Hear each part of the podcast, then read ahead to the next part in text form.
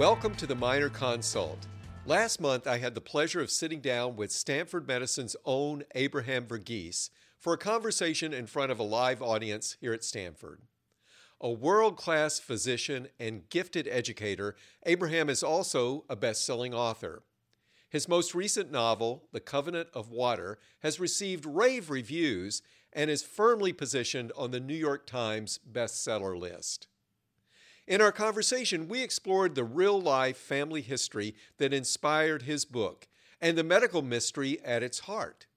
We also discussed his creative process, how he balances his writing with practicing and teaching medicine, and what it's like when Oprah Winfrey enthusiastically recommends your novel to millions of fans around the world. So, without further ado, let's get into our episode. Good morning, everyone. Welcome. It's delighted to see a room full of people who, like me, are very eager to have a conversation today with Dr. Abraham Verghese about his most recent book, uh, The Covenant of Water. And after, we'll chat here for 30 or 35 minutes and then uh, very much open it up to your questions. It's a true privilege and honor to welcome uh, Dr. Verghese. Um, he is, he needs no introduction, but he's an extraordinary clinician, professor, and of course, highly accomplished writer. Um, he is uh, the, he's a professor and the Linda R. Meier and Joan F. Lane Provostial Professor and Vice Chair for the Theory and Practice of Medicine here at the Stanford School of Medicine. He's also the founder of the Presence Center, and he's a passionate advocate for the medical humanities and an ardent supporter of bedside medicine. And for many of you, many of you know that his Stanford 25, in other words, the 25 steps of uh, history and physical examination, uh, has been used widely in medical curricula around the world. And he is an extraordinary educator here in our School of Medicine and in our health system. Abraham, welcome. It's delightful to be able to chat with you today about, uh, about your most recent book and about your career and your life. So thank you for joining me today. It's a great, great pleasure to be here at home, so to speak, and uh, with lots of friends that I see. So thank you all for, for coming out today. An honor. Well, so maybe we can start by talking about the Covenant of Water, and um, it, it, it's a magisterial book. It, I hope many of you here have read it. If you haven't, uh, again, I hope you will. Uh, I, I, read it this summer, and I, I, started it when I was away because I knew when I started I wouldn't want to put it down, and that was indeed the case. And um, it's it's so remarkably well written, and of course, you've already received a lot of acclaim for it. Maybe you can um, talk to us about the motivation for the book, um, how you got the idea for both the setting as well as the plot. Um, and I know that there are connections in your family uh, to, to the, how the book is written and, and, and some of the lead characters in the book. But maybe you could describe that to us and, its, and the significance of the book to your upbringing. Yeah, I'd, I'd love to. So um, when I finished Cutting for Stone, I felt sort of, you know, there's always this feeling of how can I ever top that, you know? Yeah. And uh, Cutting for Stone was really quite autobiographical for me in the sense that I was born in Ethiopia and the character, characters are following some of the milestones of my life. Um, so I think the biggest decision one makes is where to set the new novel. You know, first of all, to be ready to write one, and then where to set it. And I, I um, Ethiopia was easy because I was born there. I knew it intimately. India, I knew pretty well, but not quite as well because uh, I wasn't born there. Uh, I would go to visit my parents every summer, and uh, you know, two months, and it was you know delightful. And then later, when my medical school was interrupted in Africa, I wound up finishing medicine in India. So I had you know a great degree of familiarity but not that of the native. And I was hesitant um, until I, I, I, came across this document that my mother had written. Uh, when my mother was in her 70s, she had, you know, she, she had an incredible story herself. You know, a, a single woman answering an ad for a teaching position in Africa, uh, and she was a graduate in physics, and so she sails off to Africa alone uh, meets my father there, hired from the same part of India, and then they spend a, most of their active career there. But at some point, she comes to America and gets a master's degree from Columbia, then goes back to Ethiopia, eventually teaches high school in New Jersey, and then retires to Florida. And at one point, my five year old niece asked my mom, she said, uh, Amachi, which means grandmother, what was it like when you were a five year old girl?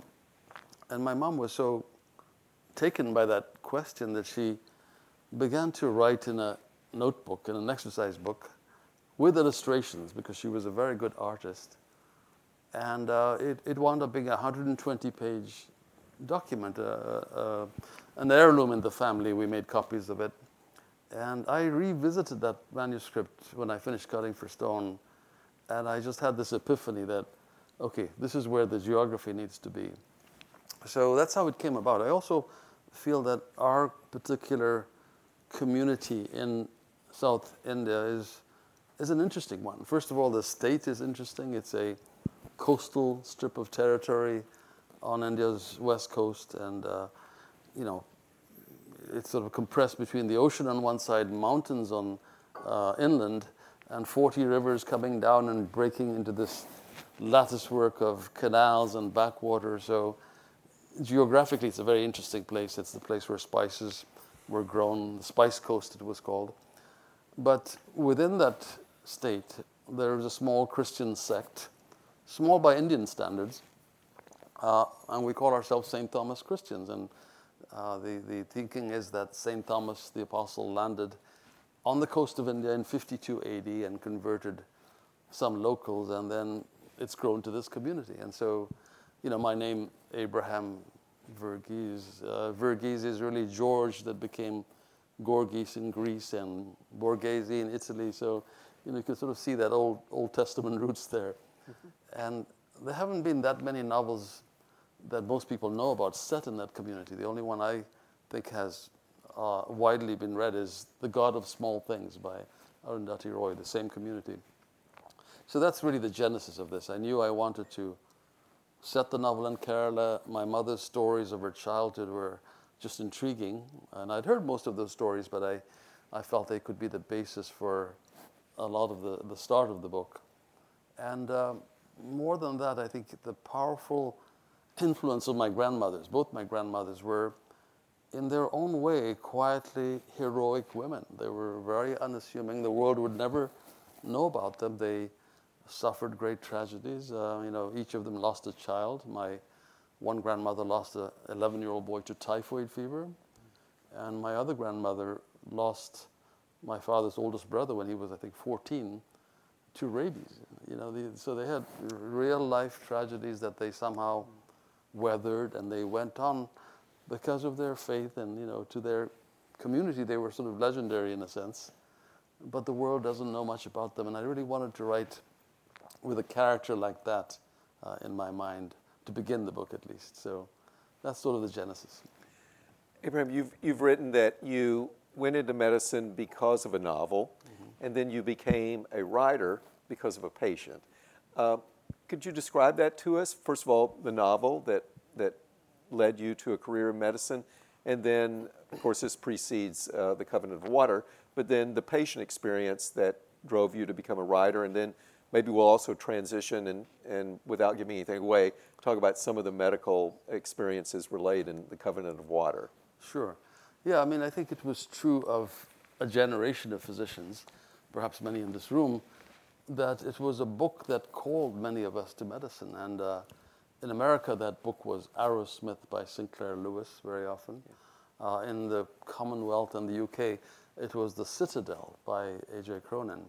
But for me, it was, it was the book of human bondage, and I think it, it sort of illustrates how books speak to each one of us individually. I mean, there's no rhyme or reason to it. Uh, Proust said that the reader reads the book, but the reader is reading him, himself or herself, which I think is very true. So there was, you know, of human bondage doesn't have much medicine in it, but at some point, the main protagonist, Philip, goes to medical school, and at some point, he arrives on the wards, and uh, Somerset Maugham describes that moment um, as follows. Philip saw humanity there in the rough, the artist's canvas, and he said to himself, This is something I can be good at. And, uh, you know, for some reason, those lines really spoke to me, you know, um, because I was a, a, mediocre student, I would say. I was in a lot of trouble. I had an older brother who had excelled in everything, and I would arrive two years after he had charmed all the teachers and wind up being this great disappointment. And he was and is a sort of a math whiz. In fact, he's a professor at MIT, and his genius was evident very early on. And I was kind of lost. I didn't quite know what I wanted to do. But those lines suggested to me that you know, not anybody could be a great artist, as Philip, the protagonist of uh, of human bondage wanted to be. Not everybody could be a great mathematician or a great writer, but anybody with a basic curiosity about the human condition, empathy, a willingness to work hard, could be a good physician. So that's what I took away, and it was a, a powerful moment for me. You know, I think uh, middle-class Indian parents are, you know, very much I think like middle-class Jewish parents in the sense that as a child you get the message that you can be a, a doctor, lawyer, engineer, or failure. These are, these are your options, you know.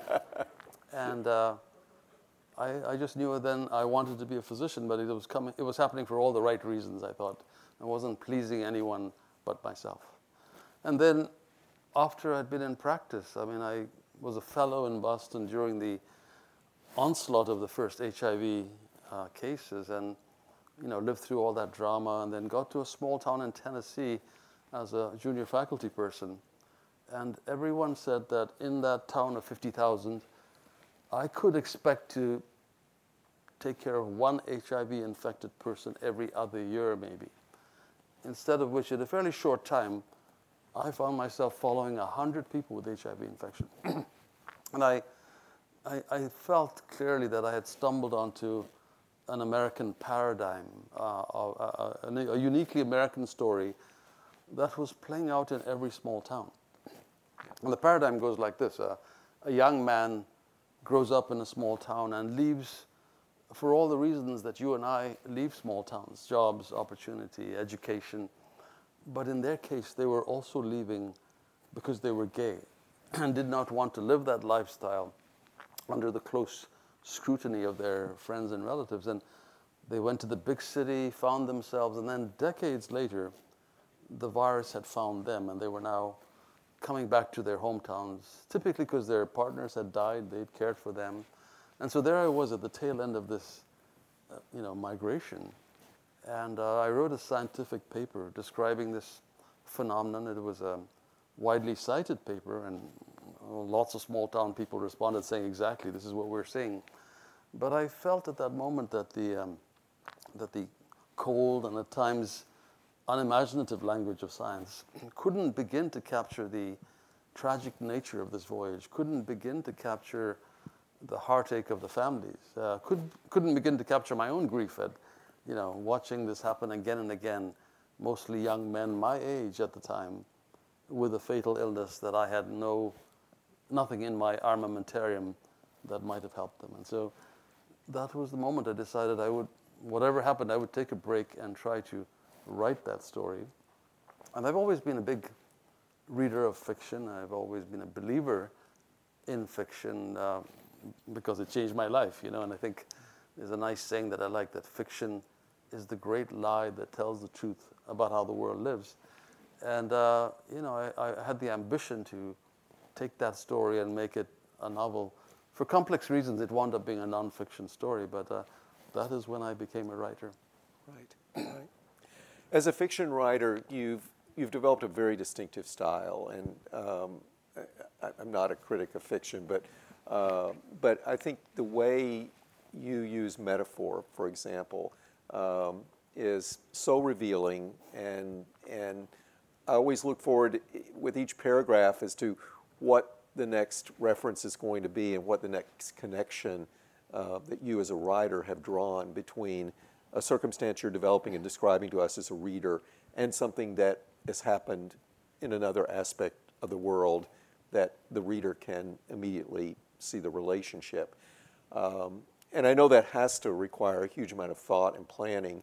But how have you, uh, you, you participated in the Iowa, Writers Workshop, and but how did you go about uh, as a physician uh, learning your craft as a writer, and then how has that evolved into now you're widely recognized as one of your generation's most accomplished fiction writers. Um, can you walk us through that process? Yeah, I must confess that I'm, I'm not really aware of, of a distinct style that I could codify okay. and describe. But I, I, can tell you that, um, you know, when I went to Iowa, the, the Iowa Writers Workshop, it only met one afternoon a week to discuss two stories. And what the, really, the real thing Iowa gave me was the time to read extensively, catch up with all the things that, all the books people were discussing that I had not read because I was busy doing medicine, and also to write and find my voice. And that was very helpful because the, the kind of thing that your spouse thinks is wonderful and your mother thinks is, thinks is precious generally doesn't fly there. You find out. in fact, if your spouse becomes deeply disturbed by what you're writing, you're onto something. You know, you found, you found your voice. Uh, but I think if I have a style, it probably is emulating some of the writers that I really admire. For example, Somerset Maugham, as much, that, as much as his book influenced me, it's a very spare, you know, nuts and bolts style. There's, there isn't a lot of fluff in it. I'm less attracted to that than, say, a stylist like Gabriel Garcia Marquez. Or mm. going even further back, uh, there was a book that William Osler uh, claimed he had by his bedside and loved. And since I'm a great fan of Osler, I read the book. It was uh, Thomas Browne's Religio Medici, you know, the religion of a physician. And uh, it's a very ornate style. And also, it was spelled in Old English, so it's actually hard to read unless you get a hold of a copy that isn't, doesn't throw you off with the strange spellings. But once you do, it's these long, flowing, beautiful sentences. Uh, and Marquez does a lot of that too. And I, I, I, think I sort of unconsciously wind up writing to emulate those kinds of stylists. Uh, but nothing you see on the page is, is sort of born there on the page. You know, it's, uh, it's hundreds of revisions. It's many, many attempts to keep shaping and reshaping. And sometimes it's ruthless cutting where you've gone, you've gone overboard. So um, I think most people, my editor would say that I have a long style in the sense that I want to tell everything about an event. And sometimes you can't. You have right. to really pare it down. Right.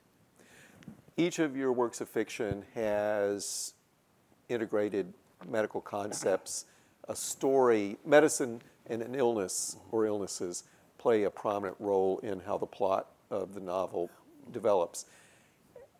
And uh, of course, that relates to your, your world as a physician. But how have you thought about that? And maybe, again, without discussing too much about the book for those who haven't read it, uh, you do describe uh, a, a, medical condition in, in the book, and it, it, forms a prominent part of some of the things that happen to uh, protagonists in the book.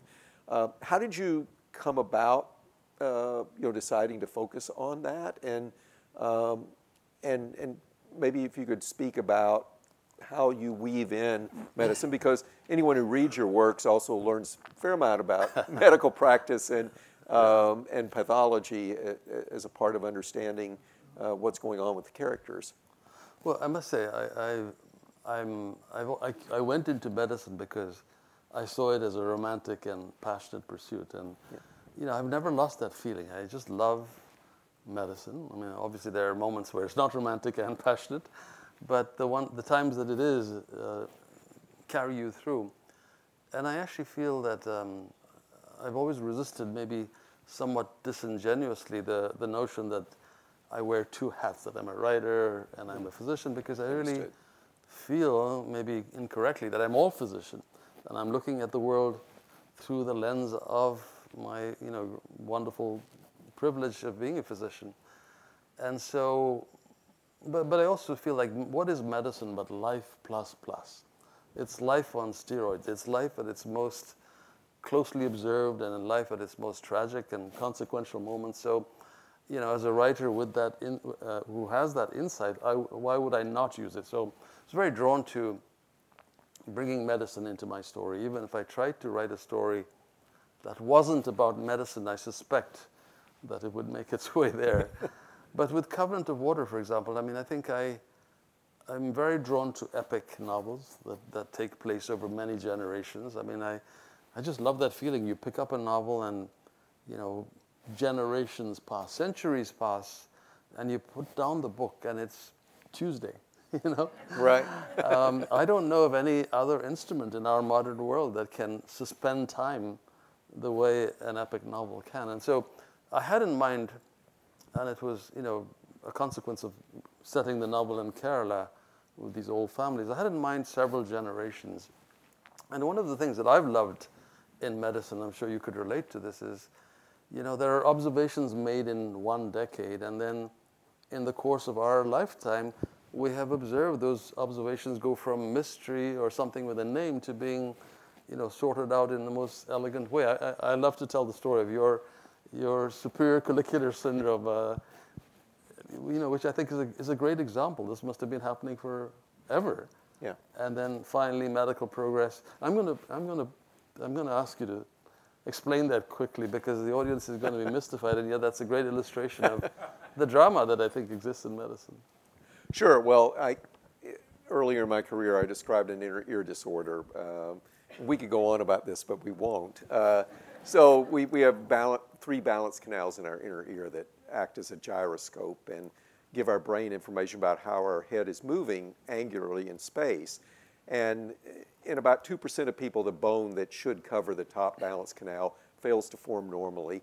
And in some proportion of those later in life, that bone becomes eroded. And then the balance canal, rather than just sending the brain information about balance, it begins to respond to sound as well. Because sound is just a mechanical wave in fluid, Ordinarily, it travels through the cochlea, the hearing organ, but if there's an opening in the bone covering this balance canal, it can also travel through the balance canal, and the brain interprets that as motion in the plane of that canal. And patients develop a constellation of balance related symptoms.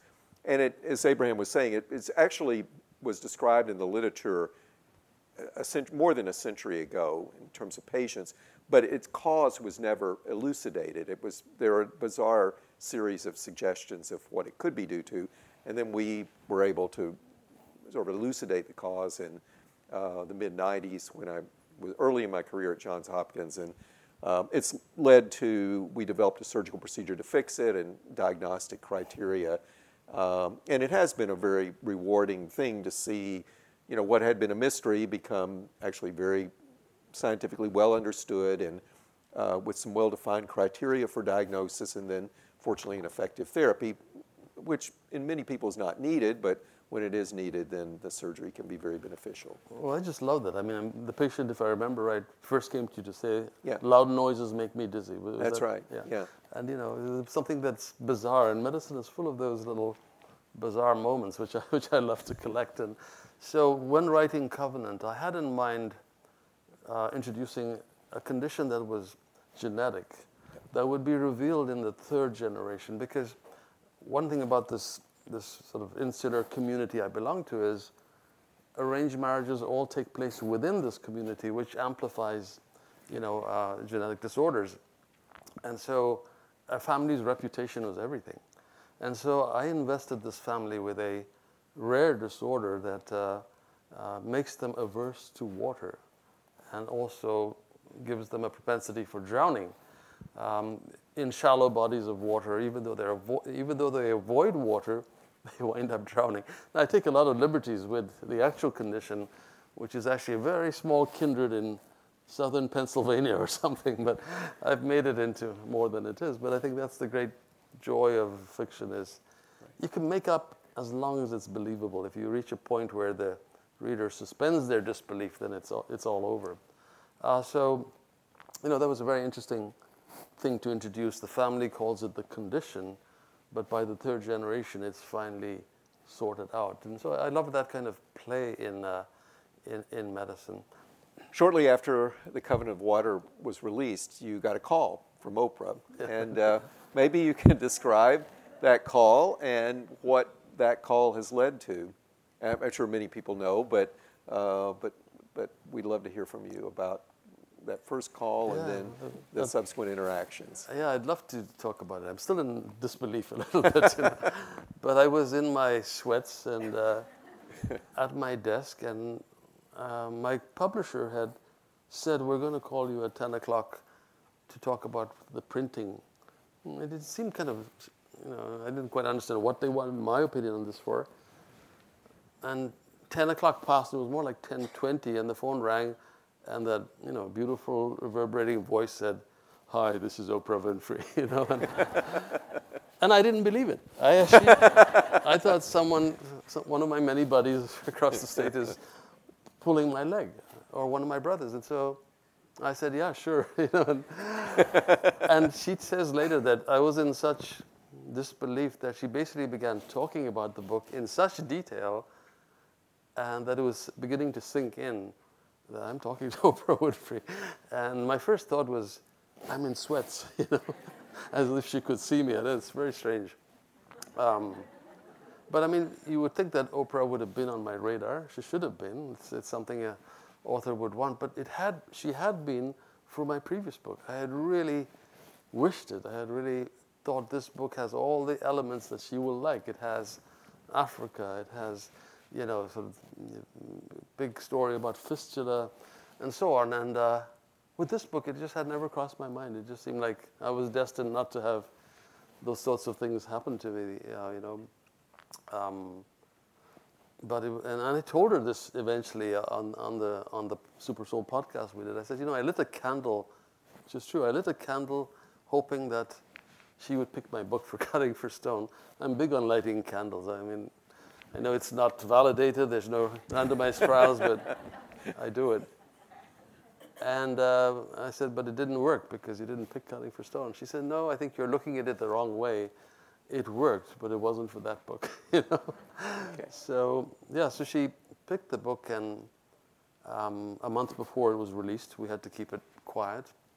Not even my trusted assistant had any clue that this was happening, and uh, the publishers had in mind how many more books to print because Oprah Oprah's pick has a predictable effect, and and yet they had not anticipated her enthusiasm for the book. I mean, she got so behind the book that within the first week of launching, we were all out of books in many stores. Uh, Barnes and Nobles didn't have enough, Amazon didn't have enough. They were scrambling, and I think that was just her enthusiasm, her her passion for the book, which I don't quite know how to explain except to be very very joyful. I, I feel a bit sorry for her next pick and the next pick because though they may be picked, uh, I don't think they can count on this enthusiasm she's been having for her. So she's become someone I have the privilege of talking to fairly regularly. She's a very wise counselor, having, I mean, there is nobody she hasn't talked to, nothing she hasn't sort of delved into. So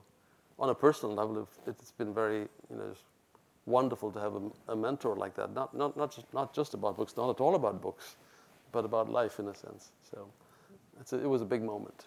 That's wonderful. Yeah. And and how many copies of the books have of the book has have been distributed thus far, roughly?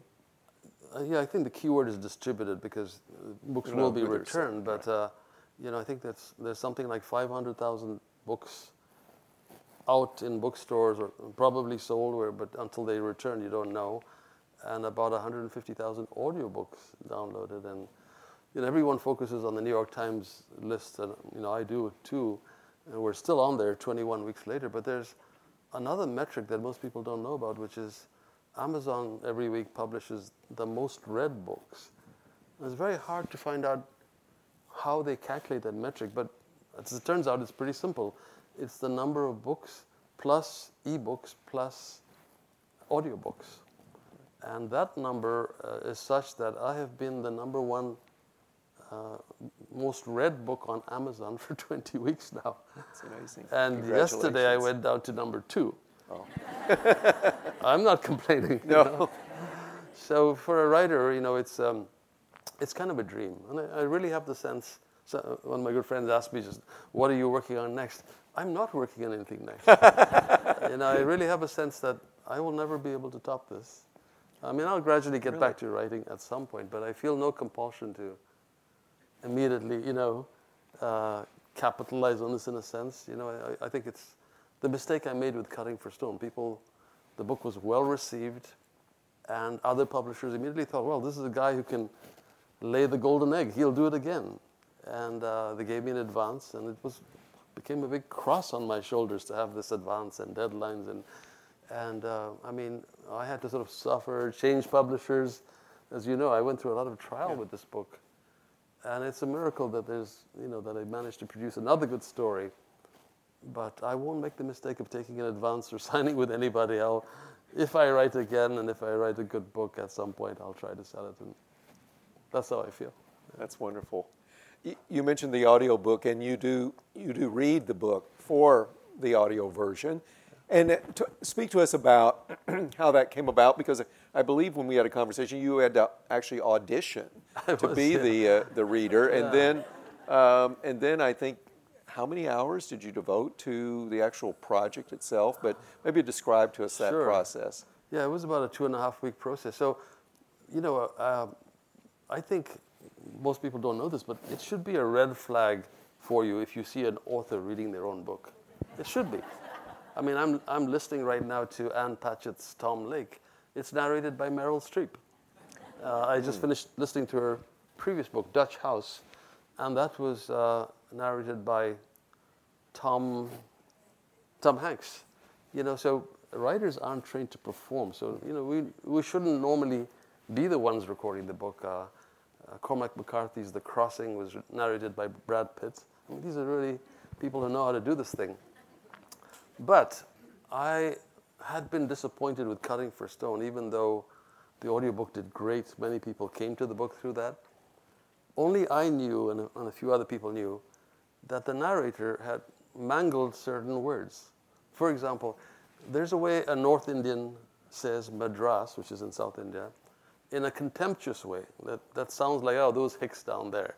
So instead of saying Madras the way I would say it, they'll say Madras. You know, it was very guttural way, which was like a spike in my heart every time I heard it. You know?